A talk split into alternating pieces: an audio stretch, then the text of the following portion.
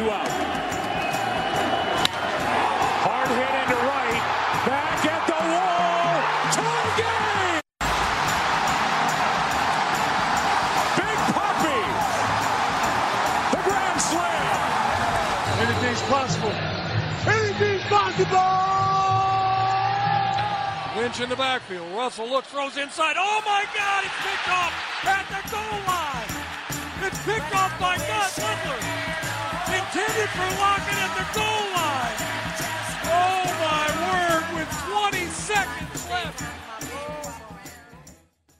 Hello and welcome back to episode three of B&E Boston Sports Radio 98.1 brought to you by Quinnipiac University. My name is Brendan Kelly and I'm joined today by my co-host and good friend Ethan Hurwitz. Ethan, how you feeling today? Tough, tough game. Tough games for the uh, the Patriots, the Red Sox, you know, Boston in general. Uh, so just reboot, move on, and and let's get better. So that was Dirty Water, our beautiful intro. Fenway faithful were unfortunately not able to hear that song last night after uh, playing very well at home lately. Red Sox uh, drop a tough one late in the game last night. It was close the whole time, two-two going into the ninth inning, and it just fell apart. And um, I don't even know if we want to get into you know how bad that ending was, just for our own you know mental For our sanity. yeah, for our sanity. So Red Sox drop game game four. Series is tied two two going into game five tonight, Fenway Park. Yep. Could possibly be the last game at Fenway Park this season. Quite honestly, that could be the truth. Um, Ethan and I were talking a little bit before the show about how significant tonight's tonight's game is in a um, in a matter of going to Houston, being up a game compared to going to Houston down a game is overall something that you'd prefer to have. Um, prefer to have under your belt. You know, Ethan and I were talking. We were phrasing this more of a an elimination, not an elimination game that you must win. hmm Yeah, it's a you. I mean, every playoff game's a must win, but there are like if you lose, you're not eliminated, but you can't afford to go into Minute Maid Park down a game, facing elimination back to back against a team that's pretty good in the playoffs. It's hard to it's hard to let a team like that get hot, and Yeah. we're trying our best to avoid it. Um, You know, and they have all the momentum now after after that brutal eighth and ninth inning for the Red Sox. Alex Cora decides to trust his main man, Nathan Eovaldi. And when I saw him warming up in the pen, I had full faith. I mean, they've done it before with Sale in the World Series. They bring in the main guy to close out the game. And quite honestly, he looked fine to start, but tough few tough calls. We won't even get into that. But yeah, um, it was Laz Diaz. Laz Diaz. ha- had a field day behind the plate. yeah, Laz Diaz, any everybody. But um, he fell apart towards the end. They bring in Martin Perez, and he just let the floodgates open. I believe it was like the first, second pitch. He just gave up like a three run gapper, and it's just it's hard to watch at that point. You're Yeah. already suffering. You're and like it's, just already you're you're, already man while he's losing, and now the floodgates have opened. It's bases loaded, two outs, Mm-hmm. and it's you know it's it's un, it's hard to it's hard to watch. yeah. especially when you had your hopes that they were. Especially when you were in the walk-off. game for the entirety of the night, right? You Mhm. had the lead going into the eighth inning, and you're like, oh, oh, you know, six more outs. You got you got Whitlock pitching. You got Mhm. Eovaldi warming in the pen. This game should be over, and now it's oh, we lost. Yep. Series is Time for game five. It's best Yep. of three. and it's hard. It's hard to watch the momentum that they've been building Mm-hmm. since the ALDS just fall apart. Yeah. Lately, there's been no doubt in my mind that we were just gonna just keep rolling. Mm-hmm. And something like last night's game is one of those things that they need to bounce back. And tonight will be a a real test of this team's uh, playoff strength and their Yeah. ability to get through these uh, difficult times. So we'll see how they react tonight. We uh, it's either going to be, I believe it's going to be Sale on the mound tonight. I think it's Sale and Framber Valdez. Yeah. So rematch of game one. we yeah we will see how that goes. Sale did not play up to his level in No. game one, No. and tonight is a perfect chance for him to bounce back Mm-hmm. and really show that he's still that star and he's still that ace that he was before his injury. Yeah. Tonight, m- quite honestly, will be the biggest game in Fenway all season. Yeah. Hopefully, they can uh, start off strong because those games where they've been able to produce in the first few innings have really impacted the way that the rest of the uh, the game is played out. Mm-hmm. guys like Kike Hernandez, Schwarber, Rafael Devers, Xander Bogaerts. Our top guys are producing when they need to, like we said they needed to be.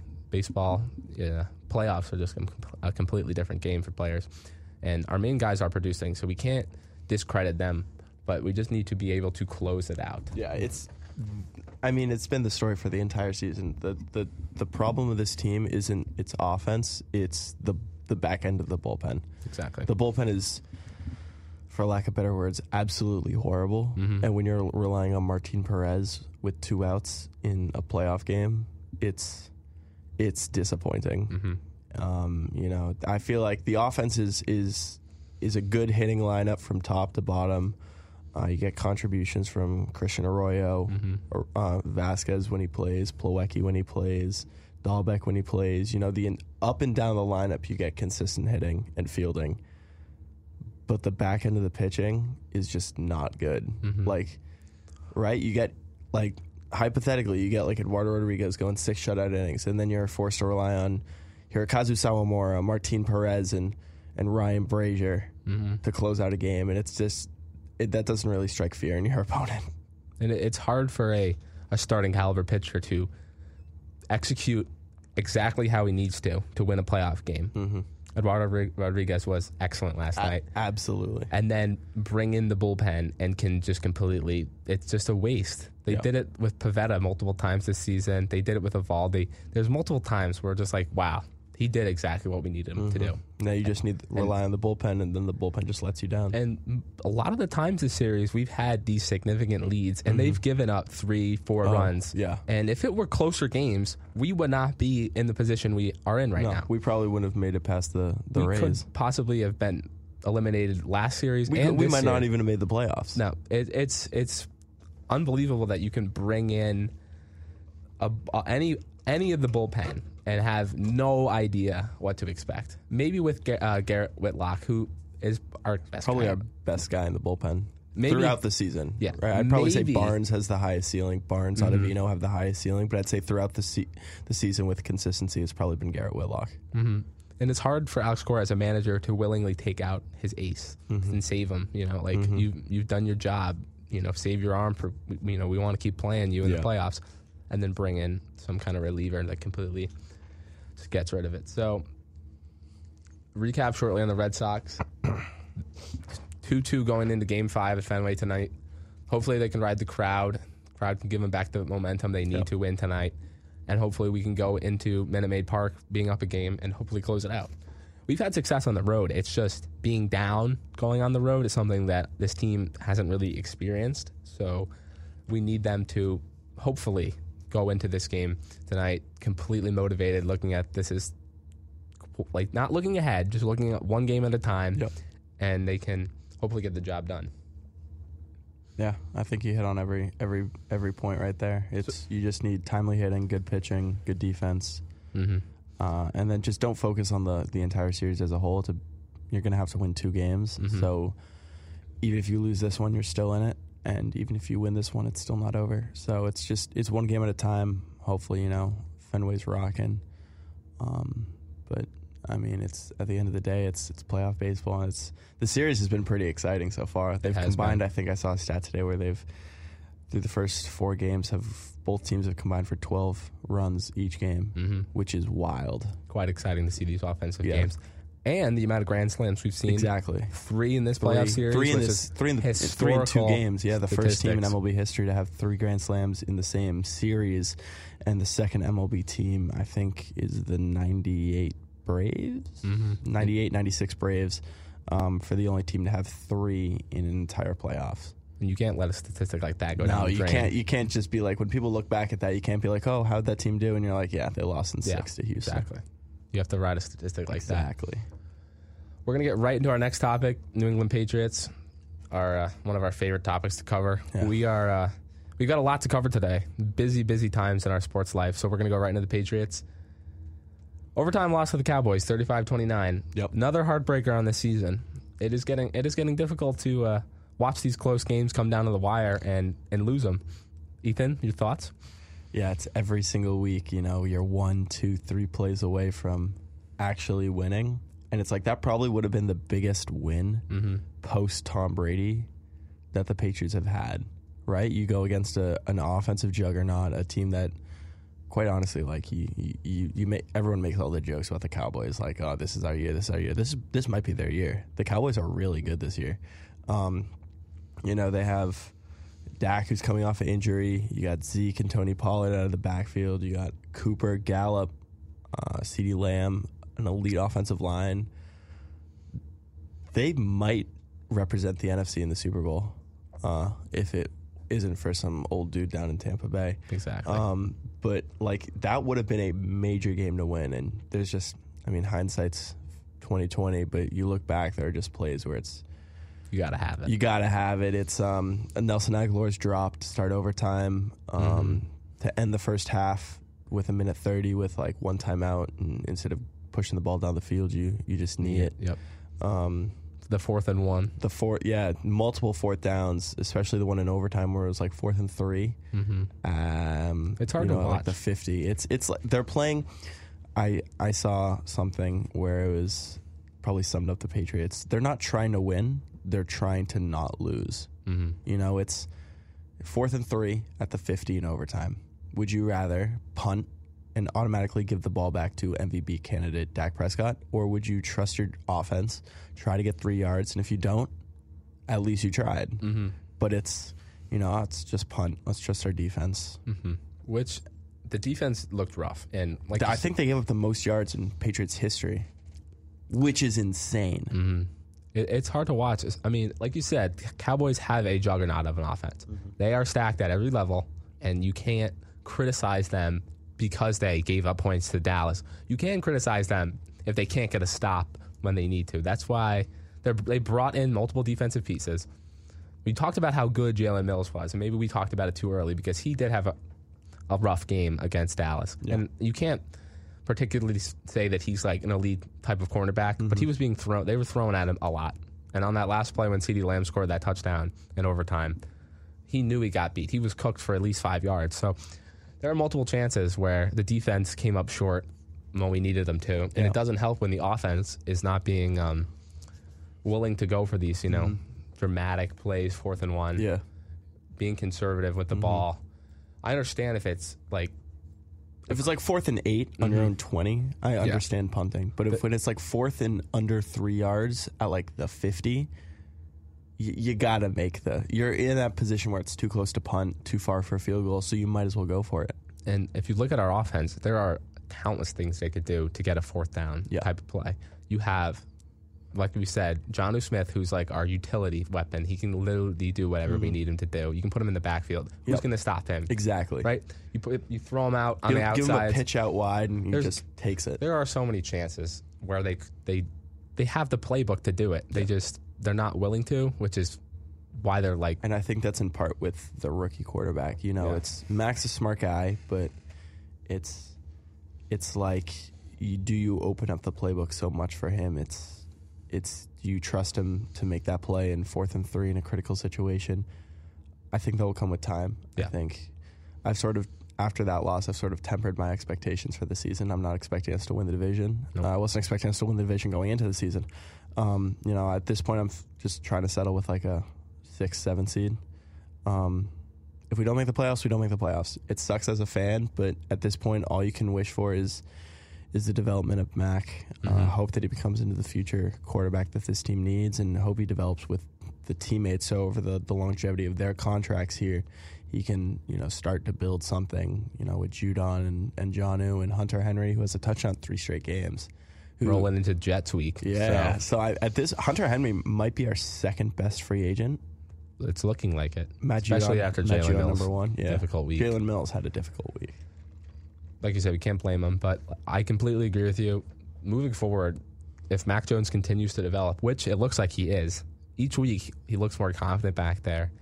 We the offensive line is finally coming back together as a as a group, and which is helping the run game. Damien Harris looked good again, but um, like you said, as long as Mac Jones shows improvement, shows get shows that he's getting more comfortable with the playbook and with our receivers, tight ends, running backs, then moving forward, you know, let's see what happens. Like you said, we can't hope for a playoff team. looking at the rest of the NFL, who knows how this season's going to play out? It's one of those years where, and it's anyone's, it's anyone's title. It's anyone's chance to get it. So, Mac Jones has looked better. Having a close game against the Cowboys and being able to put up those numbers is something that shows that he's able to, you know, compete at the high level. Yeah. and um, His like two of his best games have been against Dallas and Tampa Bay, which is which exciting to watch. two contenders to you know win the Super Bowl. So And he's outperforming every other he's the rookie best rookie, he's quarterback. best rookie quarterback so he far. does have a good situation compared to some of the other ones, but we don't need to discuss. He has the talent to be Yeah.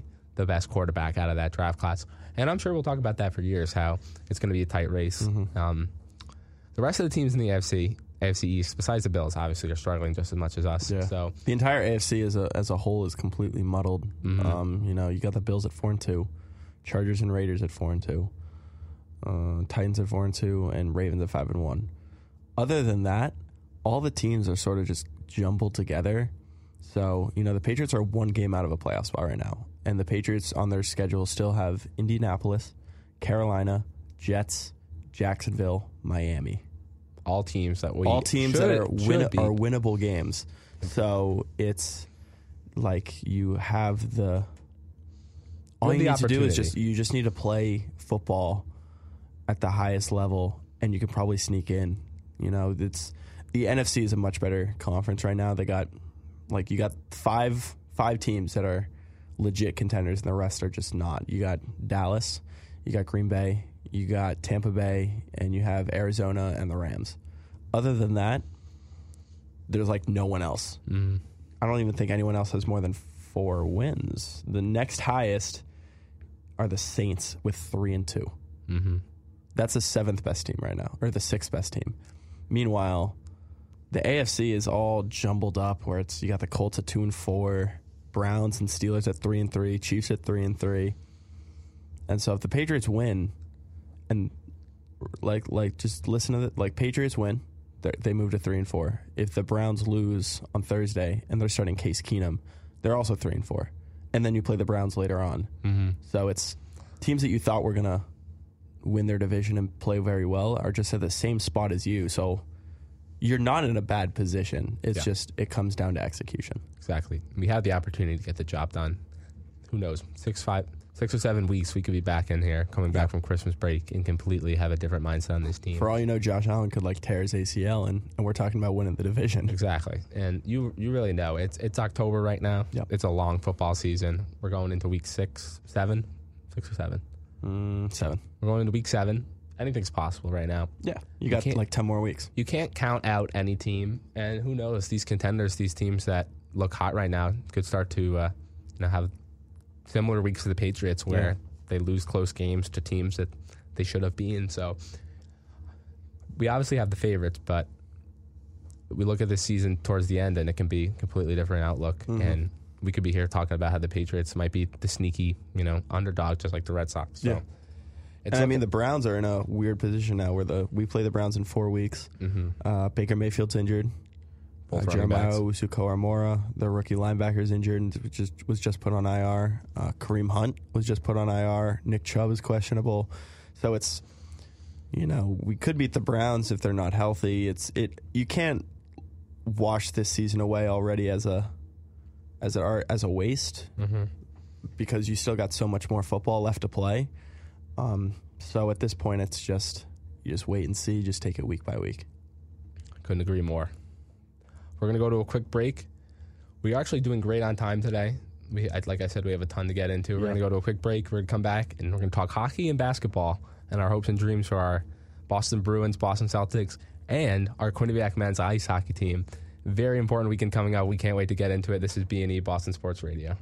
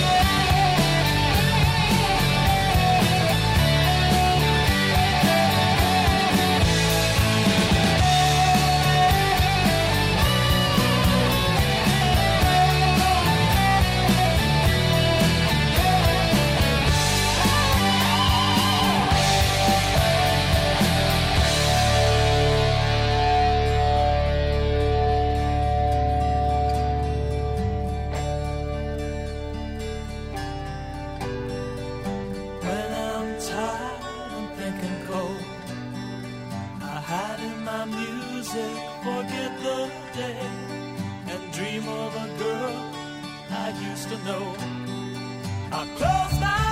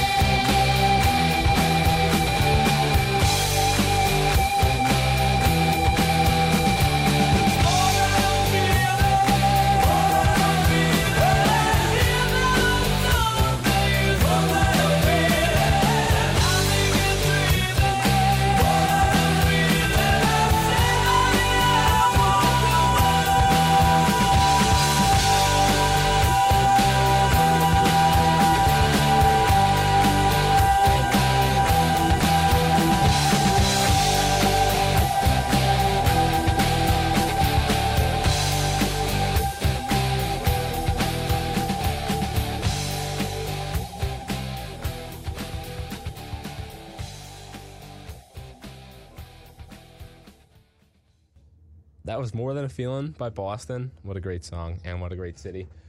Like I said, we're going to get right into hockey. We do have a ton of hockey to talk about today. Boston Bruins get a get a nice win over the Dallas Stars Yep. last Saturday night, 2 to 1. Felt like forever ago.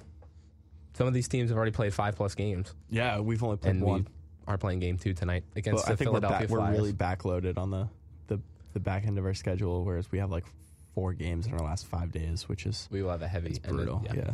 hopefully we can have a, uh, a good amount of games over winter break. As college students, we do have a long winter break, so hopefully we'll be able to get up to some games up there during. Yeah. Uh, it's expensive to go to TD Garden though. Oh, It's, yeah. it's it takes a, a lot out of your you got to find the right opportunity and hopefully the right tickets. You know, you can sneak in a game against Yeah. like a lower caliber team just to watch them play. But um, Boston Bruins have a unique situation they're in right now. We talked about this last week. They are in complete win now mode. Mm-hmm. Our team is aging when we're competing with younger, more powerful teams like Yeah. Tampa Bay and um, the Islanders. Islanders, and Ethan and I are are big believers in it's it's a must must win type of season. They loaded up heavily in free agency, brought in a, bit, a lot of veteran presence, which you need because you can't keep relying on these prospects as much as you want the prospects to develop. You got to have some guys that know how to get some wins. You know, some You, veteran presence. you need you need veteran experience. Bruins looked good in in uh, the opening night the other night. Mm-hmm. They went with Swayman, out of Swayman and Ullmark. Yep. I'm completely fine with the two of them splitting Yeah. the, the I opportunity. don't. I, don't I feel like I don't think any of them are in a position to have like one of them play 60 games. I think it's Unless it's there's be a- like a unless there's a complete injury like, or injury or something. or, you And know that's when Linus Ullmark is absolutely terrible, and then at that point you just rely on Swayman. But I think like you just switch them off like if you, whenever you need to every And two go or three with days. Like you might as well just roll with whatever's working. exactly. And I completely agree with the decision to bring in Ullmark and a veteran goalie. Mm-hmm. If you were to roll with Swayman and one of the AHL backups, Yeah, it's that would be one of those situations where there's a lot of pressure on Yeah. Swayman to be the man. yeah. And, And, when he's not he even is a like rookie. he's not even experienced enough to be the man. So now Exactly. you're putting all this pressure on him to to be the team starting goalie to replace Tuukka Rask. Um, yeah, it's a lot. I had a, uh, a Snapchat memory pa- uh, pop up Yeah. yesterday, and it was when Quinnipiac men's i- ice hockey played Maine two years ago, and we were completely killing them. So they put the backup in, and that backup was Jeremy Swayman. So if you look at the timeline, two years ago, Jeremy Swayman was the backup for the Maine Black Bears men's ice hockey team. And looking at where he is now, he is the starter for the Boston Bruins. And I think it shows his development over two years. And if you look at where he was two years ago, where he is now, and where he might be in two years, I think it's amazing. It also amazes me as a fan of the men's ice hockey team here at Quinnipiac that I've seen so many NHL prospects, Yeah. and at the time I don't even realize it. Like I could be like getting sticks and autographs and like interacting with these future uh, NHL And guys, and I don't yeah. even realize. I probably It's- booed him, honest to God. Yeah, I, got, I got I have some.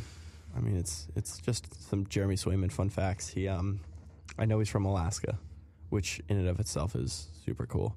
Um, and then something else is I think he has the same birthday as me, November twenty fourth. Um, I think Jeremy uh, Jimmy Graham has the same birthday, but that's yep, November twenty fourth, nineteen ninety eight. Jeremy Swayman. So, you know, we can celebrate our birthday together. Um, we know Jeremy Swayman, who's an avid listener uh, to be and E, uh, Yeah. along with what JD Martinez, Kike Hernandez, The whole Red Sox. the entire Red Sox clubhouse. You know, if if Jeremy, if you're listening to this, please just bring me to a game. Give me some tickets. We tickets. appreciate you. yeah. I definitely didn't boo you when you were. At, Yeah, you at definitely didn't. I No, was he- you biggest cheered fan. him. Yeah, I knew yeah. you were going to be the man. He, he was the one holding the sign saying, "We love you, Jeremy." I was shouting, obviously. Yeah. So, Jeremy Swayman, I absolutely love him. Mm-hmm. He posts a lot of hiking videos on his Instagram. Yeah, he's a This- big like earthy. Earthy I'm, I'm guy. sure that comes with being from Alaska and you know hunting and fishing and and whatnot. Quite honestly, B and E might become a Jeremy Swayman fan club. Yeah, we might need to get like a signed jersey and hang it up. in We here. should. We should really get. We got to get some uh, some decorations in here just for our show. Yeah. Especially when we start to have guests. Yeah. I've uh, I've been uh, hoping someday we'll get Rand Pecknold on here. Yeah. Hopefully Jeremy Swayman, some other some more famous Yeah, famous fans will be on here. But um, Jeremy Swayman hopefully will be the man for a long time. I like him. He plays like strong so far. Mm-hmm. You know, he's like in New England. He played college hockey in New England. Yep. Obviously, he's from Alaska, but like New England might be a spot. We got tons of hiking, tons of outdoor, you know, type of things here. Yeah. So Jeremy Swayman, we love you. Keep it up. We might not love you next week. We'll see what happens. yeah. It's yeah. We love you after one game. Exactly. But, you know, But, um, I'm sure Boston won't like you if you if you It- it is a eight tough goals crowd. in one game against Philly. Bruins fans, they will give it to him. Oh, so yeah. will I. And Tuukka Rask has probably received the most hate from any like Boston athlete, Boston athlete that ever. has performed well. I know he's had his moments. Yeah, he's had his du- tough. He has moments. been I, elite. I think he's the best goalie in Bruins history. he, yeah, he's been. Statistically, he's won a cup. Granted, he was a backup, but he won a cup. He won a few close. He got very close twice. Um, 2019, he- at one point, at one point, he had like the highest save percentage in NHL history. I don't know if that's still number one, but he had the number one highest save percentage. So I totally think they're going to retire forty for the Bruins. Um, But it's it's so everyone's so bipolar about him. It's like you either love Tuukka or you can't stand him and you wish to see him dead. and those fans that hate Tuukka will hate Ullmark. Oh, If- yeah, totally. and Swayman. in if the you can't if you can't even appreciate. Tuukka Rask after what taking you to, to the Stanley Cup twice, he was the reason we made the Stanley Cup in uh, a 2019. plethora he went off. a plethora of playoff ex- appearances. If Mm-hmm. you just see Linus Ullmark and he leads you to a first round exit, oh, He, yeah, the city people are gonna be uh, calling for his head. Exactly. And it's tough. I mean, obviously as a as a sports player, having a city that backs you so strongly and Yep. criticizes you so strongly is something that in the right environment will make you a better person. You'll be Uh-huh. like they have my back when I'm the best and they make me they make me want to be better. Yeah. So hopefully that's how the players look at it Mm-hmm. and that they don't understand that we we don't actually hate them. We just It's want just- the best for that them, yeah. organization and to represent the city. So Bruins take on Philadelphia tonight. Yeah. I hate Philadelphia as a Yeah, sports I city. can't stand All them. around the Eagles, the Sixers, who Ugh. Sixers are falling apart. I, We I could love it. we could have our whole hour long show just talking about the, the fallout of the, the exactly. Philly Sixers. Hopefully next week we'll get into that. I can't wait for the the week that we have a show when Yeah. it's Cel- Celtics Sixers. That'll be great. Absolutely hate Philadelphia, not as much as New York, but Philadelphia is the second you know, 2nd close one. So. I, I don't mind the Phillies. Yeah, I mean baseball. I, don't. I don't, I don't really hate baseball hate many Yankees. baseball teams. Yeah. there are some players that I can't stand. Machado. Yeah. I, oh, okay, so Oh no. I hated Machado in Baltimore and I mm-hmm. hated Machado in LA. But Yeah. ever since he went to San Diego, I Different love man. him. I love I love San Diego Manny. You know, I just can't get over what he did to Pedroia. and the pinstripes. No, yeah, no. I mean, like I hate I hate him for that, but I just I love him in San Diego. It's I, I just love watching Don. Orsillo announce Tatis, We should have never gotten rid Machado, Cronenworth. You know th- that Padres team is so fun to watch, Mm. but you know it's. I love Machado in San Diego. Back to the Boston Bruins. Back to the Boston Bruins. What I was gonna say is, uh, we have we've been we've been going off track a little bit, but that's good. It's Yeah. it's always good to uh, Yeah, see where this conversation yeah. goes. We don't plan how No, these things are going to go. all. It's completely improvised. We do have bullet points We because do. we are organized college students. But um, it flow. something something you did say about the how Boston fans are quick to turn on players. One player that you know everyone was quickly labeling a bust and everyone was calling for his head was uh, Jake DeBrusk, who uh, scored Mm-hmm. uh, in the first game. Uh, you know, had two shots, um, scored his first of the year. Is this like a Jake DeBrusk breakout year? I don't know, but it's someone who, you know, didn't get the best reception from Boston fans. You know, like you could have had Matt Barzal, you could have had anyone else in the draft but Jake DeBrusk. Um, but he scored in the first game, so I, I don't know if that this is going to lead to a, a bigger season and if Boston fans will start to appreciate Jake DeBrusk more. But Jake DeBrusk has a goal. I can't, couldn't agree more. He's definitely overlooked because of his draft class and how the Bruins messed up three picks in a row. Yeah, Out of the three picks that they took, Jacob Zboril, uh, Senyshyn, and then DeBrusk. DeBrusk is clearly the best. player DeBrusk is the three. best one. Yeah. So out of the three of them, he should receive the least amount of hate. And he's had his moments in the past. Yeah. I remember clearly the 2018 playoff series against Toronto Maple Yeah. Leafs.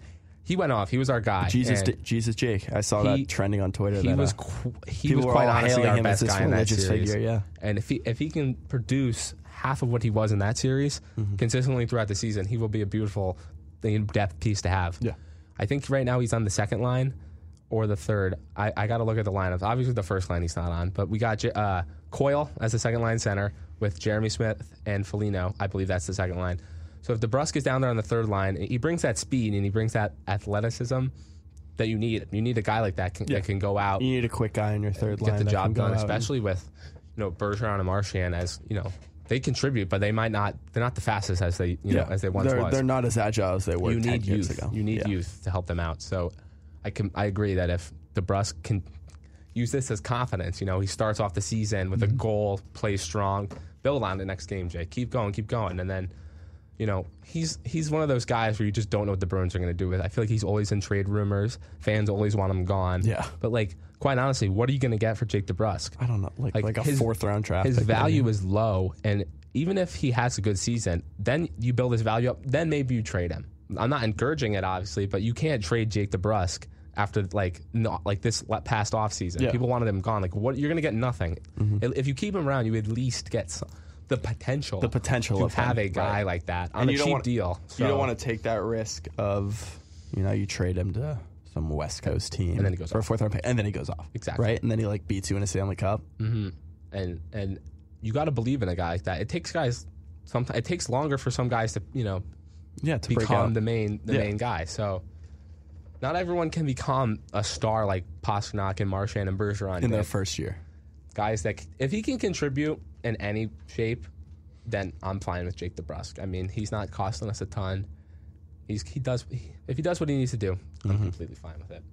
But uh, big game tonight against Philly. They just beat the Kraken the other night, so Monday night I believe. So they're coming in hot in a sense, even though it's early in the season. So they should be ready to go, and uh, I'm excited for it. White jerseys on the road. We gotta love our white jerseys, Love not the just with white the Pats, jerseys. just white jerseys in general. in general.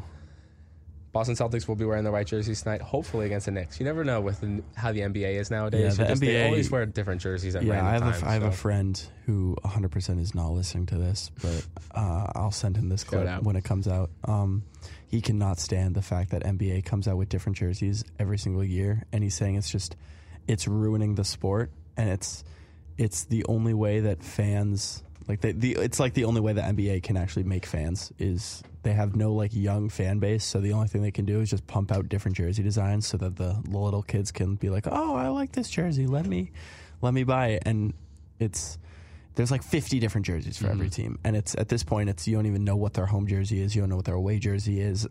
For all we know, the Celtics could roll out in like red jerseys. Look at the Boston like, Red look- Sox. yeah, I mean, like the Red Sox are the Red Sox are wearing yellow jerseys Yep. in their green stadium. Yep. that makes no sense whatsoever. But I love the jerseys so much. Um, it's also frustrating with the NBA jersey change that you don't. If you buy a jersey, you love one of their like alternates, their cities, whatever they're called, the playoff jerseys that they Yeah. get. They're gone after this season. Yeah, they, they, they're like, Like- never going to wear them again. They wear them for like one day in the playoffs, and they're like, okay, let's make six more alternates. Yeah, they'll wear it a random day against like the Charlotte Hornets, and then they'll wear them in the playoffs once. Right. And then because they're selling, it's a product they're selling, obviously, but then they just make a new one.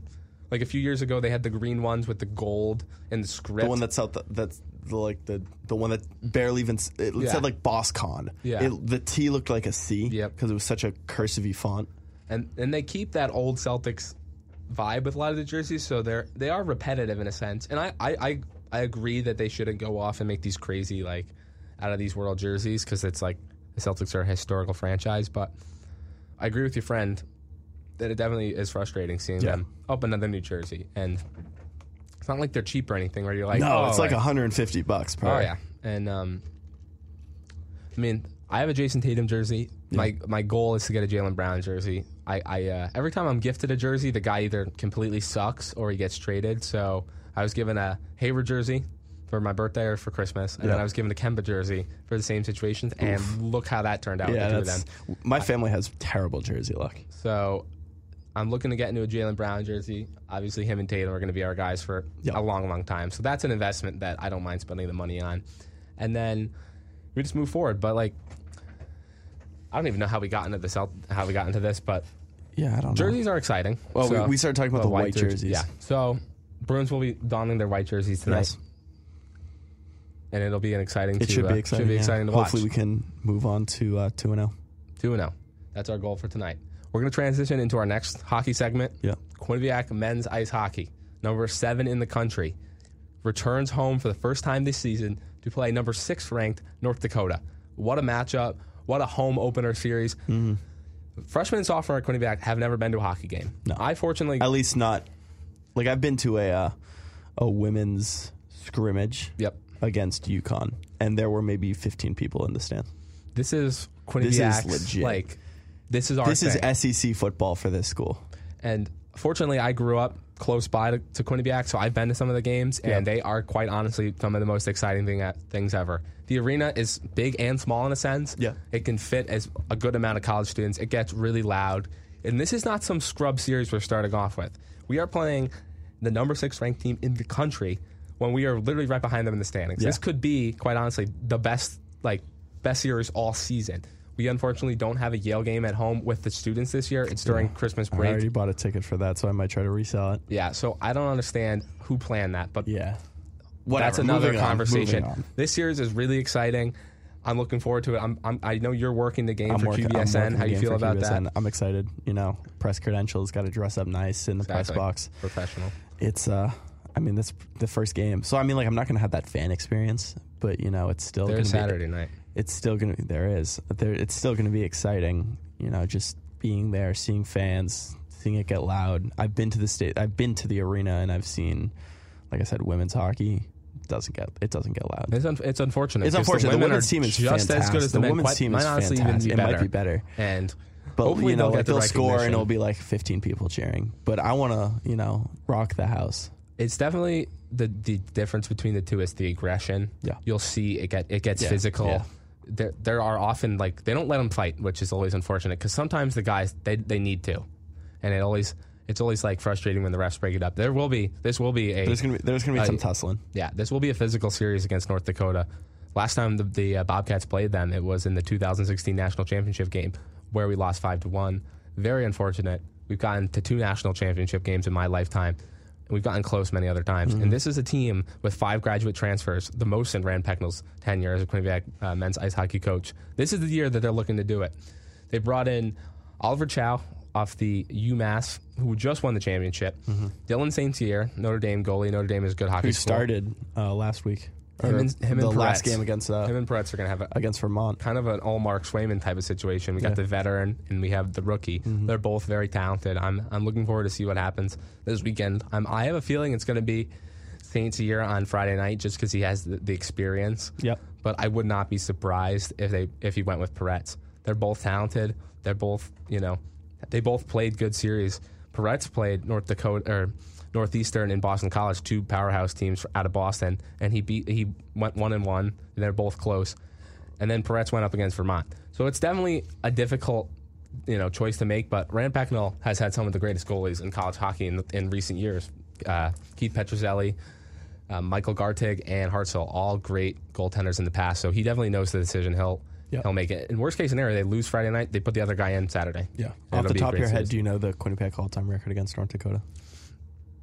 We don't play them very often, so don't. I'd say I think they had they think they have the better on us. No. Oh yeah, they do. They do. Yeah, they've they've They're Quinnipiac is 0 4 owned four. all time, and their first matchup in 2006, uh, they lost six to one. It's it's it's tough. I, I know Rand will take this personal after losing the championship in 2016 to these guys. Yeah. I know that all the players know the significance of this game, of these two games against North Dakota. It, it makes a big deal for the national recognition of this team. Yep. If they beat them, they know what they're capable of. North Yeah. Dakota is a powerhouse team right now. They uh, can get close to the top five in the nation for teams, and and they want to. Like that locker room of Quinnipiac hockey players knows what they're capable of achieving this year. They're in a perfect situation. They have uh, looks like seven seniors, five grad transfers, and they got a young a young group of of guys. Ty Smilanic, they've got the talent. This Yeah. like this is a winnable series, and this is a season that we're going to be fortunate enough to be able to watch. Yeah. After being out of the, the arena for a long time, Yeah. this is one of the most exciting sports events for myself to be able to attend. You'll be working it. You'll have quite the view up there in the press box, Yeah. and it'll be quite the exciting series. I know that the arena will be packed. Yeah. I'm It's gonna be loud. planning to go very, very early Yeah. just because it's going to fill up. Everyone's going to want to be there. Yeah. The locals, like locals, family and friends are going to be coming. It's going to be quite. It's Yeah. going to be packed. And Wyatt Bongiovanni, the captain of the team, had talked about having that that crowd back. Yeah. They're gonna they're gonna use that as motivation. Yeah. Scoring a goal and having nobody nobody cheer. Yeah, it's like, weird. What? Um, yeah, like you said about the like the national recognition. If you just Google right now best college hockey teams, North Dakota is the second team that comes up, and Quinnipiac doesn't show up. Quinnipiac is the last team that shows up, Which So- is unfortunate. Which because is we've it's- had our years. You're ranked what, like in the top ten, Yep. and you have you have teams like Alabama, Huntsville, being ranked higher than you. Not ranked, but like Like when the you search list, best yeah. college hockey teams, Alabama, Huntsville, um, Alaska, Bentley, Army, Mm-hmm. Miami. Like when you have Miami rank, you have two Alaska teams Yep. Being coming up quicker in the best college hockey teams Google search than Mm-hmm. you do. and you are one of the top 10 teams in the country. So at this point, it's like, do they get, I, I mean, are they underrated at this point? Like, I, I believe Quinnipiac, in a sense, is underrated. yeah. Obviously, we're ranked top 10, so you can't say that we're too underrated, but I think people are doubting When it comes to natural, we're n- national recognition. We have we have everything we need to compete at a high level. We have experience. We have, you know, depth. We have two strong goaltenders, and we have guys that are motivated to prove that they are better than some of these, Mm-hmm. you know, powerhouse organizations that are, you know, nationally ranked on that list and have, you know, experts have picked other teams in front of Quinnipiac. When So you I- look at the, the rankings right now, where Quinnipiac's ranked seventh, they are out of the top seven teams, only two teams are undefeated. The number one seeded Michigan Wolverines, which is hard to beat Which because is- they have like 12 beat, yeah. draft picks in the they're they're four zero, oh. and after that, every team is lost except for Quinnipiac. Quinnipiac has yet to lose a game so far. So, you know, it's we got a good team. It's just Can they put it together? can they put it together, they have a- right? like it looks good on paper, but will it look good on the ice? Like I said, Rand Pecknold brought in five graduate transfers. In his 27 years as head coach, he's only brought in one graduate transfer. So he's going all in. He knows that this in. team needed that veteran presence. Yep. He knows the team better than anyone else. So I completely agree with bringing him in. I'm very excited to watch this power play. Mm-hmm. Yeah, it's gonna be excited. We got Al- Oliver Chau, who was on the UMass national championship Mm-hmm. team. Wyatt Bongiovanni, probably Ethan de Jong. They all offensive powerhouses. Then you move to the defense. Zach Metsa, who for me is my breakout player this year. Yeah. He has completely elevated his game since he got to Quinnipiac. He's a great two-way defenseman. He's probably our best offensive defenseman, Mm-hmm. and he will be on that power play. He played more of a, he plays more of like a Torrey Krug, Matt Grzelcyk type of role. He played like, for the uh, the Flying Aces of the the U. very the excited USHL. to watch him play. And then you have Ty Smilanic, who was drafted in the third round of the, the Yep. uh, Florida Panthers, which is the highest draft pick in Quinnipiac history, which is crazy to think because we've had some amazing talent in the years, and they haven't even gone in like the top six rounds. So He's you can tell he's just a power presence in that locker room, not because of his hockey ability, just because of the fact that when you look at the roster, everyone is you know wearing number one, number two, all these low numbers, and then he's wearing ninety six. That is such a hockey number. Oh, yeah. and like that's just at this He's making point a name for himself. He's making a name for himself. Like all of these guys are like wearing numbers in the 20s and 30s, and then you got 96. Like he, you just know when you see that 96, you're like, yeah, this guy's good. Oh yeah, and sometimes in that situation, some players will try to be different, wear some random number, and it doesn't pan out. There has never been a 96 in Quinnipiac, and after he goes, probably early departure, obviously, because when you have that kind of talent, it's tough to keep him all four years. 96 will be Ty Smilanic's number. As a longtime fan myself, I correlate specific numbers with past, you know, guys. Yeah. So it's hard to like 13, Chase Priskie, 20, Matthew Peca, all these all these guys. Number four, Connor Clifton. All these numbers I associate with past guys, and it's hard to be uh, on the team now and you know make your name for that number. So like you said with 96, he's making a name for himself. He's willing to go out there, you know, be different, and like you said, he he has the talent and the presence to elevate this team, and they want to make sure they can support him and make him, you know, the best version of himself he can be. And he had a fantastic first year. He was uh, Quite honestly, drafted in the third round, 74th overall. He made the the ECAC All Rookie team. He was a finalist for the ECAC Rookie of the Year, three time ECAC Rookie of the Week, um, Rookie of the Month in February. Um, received the Rookie of the Year for Quinnipiac. Um, he was tied for 11th in the country in goals as a freshman. and that was without the presence of Wyatt Bongiovanni, who's coming back Yeah. from an injury. So if you think if they put the two of them together, they they feed off each other, they boost each other up. They're both extremely talented. So I'm I'm very excited to see them play together, especially on that power play and quite, quite honestly that first line too. Should be exciting. It should be quite the exciting weekend for Quinnipiac hockey. I have not looked forward to a sporting event like this in so long. Yeah. So this has really been my motivation This to get through this the- week. I am. I'm this is the one thing you're looking forward to get through. Yeah, this is and this is Quinnipiac's big thing. Like Yeah. this is what they this is what the university gets its recognition Yeah, through. we don't have any football. When people think of um, Quinnipiac, it's hockey. it's hockey. It's that's how people know about Quinnipiac. It's Yeah. not the most you know famous school in the country. Yeah, so no, it's but Quinnipiac it's, it's a hockey. school I mean, we had that beautiful arena. Like you gotta, you can't have that arena and be bad. and So, be bad. Very, I'm very thankful that Rand's still here. After all these years, he's probably had opportunities and offers to go coach at the next level. Yeah. And I'm, I'm sure it has something to do with his family. He's got a lot of kids. I'm sure he wants to spend time with them. I follow him on Twitter, and he posts a ton of ton of videos of his kids playing. So obviously that's that's his factor to stay, along with you know getting us a national championship, which we've gotten close to so many times. So It's 11:50. Yeah. What are you thinking, Ethan? Do we we'll quickly hit on the Celtics and call it a day for the show? Go. For, yeah, we can go for it. Why not? We have the time. We have time. We can go for like five, six minutes. Yeah. So Boston Celtics open the season tonight against the New York Knicks in New York, I believe. I think it's on the road. Yeah. So, um, like we said last week, Boston Celtics are very exciting this year. They have the depth, and that's what we were lacking in the, in the years past, especially the last two seasons. We really haven't had a bench that can go out and like contribute when we when the Jays come out. So obviously, Jayson Tatum and Jaylen Brown are the, they're our guys. So we're going to build around them. We brought back Al Horford, who's a veteran. He he he thrived in Boston. I mean, after he left for Philadelphia and when he ended up in OKC, he was half the man he was. And reports coming out of the Celtics facility saying he is at another level athletically, Yeah. and his shots fallen. So if he can get back to what he was back during like 2017, 2018, when he was the man in the playoffs, shutting down Joel Embiid and you know Giannis and all these these big guys that we didn't really have a stopper for, like Rob Williams can't guard Embiid and Giannis. So Horford brings that presence back. I'm really excited for this team this year. Smart's coming back on a big extension. Josh Richardson. Got some breaking news right now. breaking news. Jaylen Brown, who is questionable to to play, will play in tonight's game. Look at that. You heard it, you heard it here first. B&E Boston Sports. We are breaking news. Jaylen Brown will be playing tonight Yep. against New York Knicks. I quite honestly, that is the best news of today. Yeah. Now we actually look like Now we look like a, a full complete unit. New York Knicks came off quite the Cinderella season last year. No one expected them to do that. I mean, Julius Randle, who has had his ups and downs in the league, became their main guy. Yep. Obviously, they have Quickley and R.J. Barrett. They brought in Derrick Rose. They have they have guys that they can surround him with. I'm just excited to watch basketball again tonight. It should be great. Mm-hmm.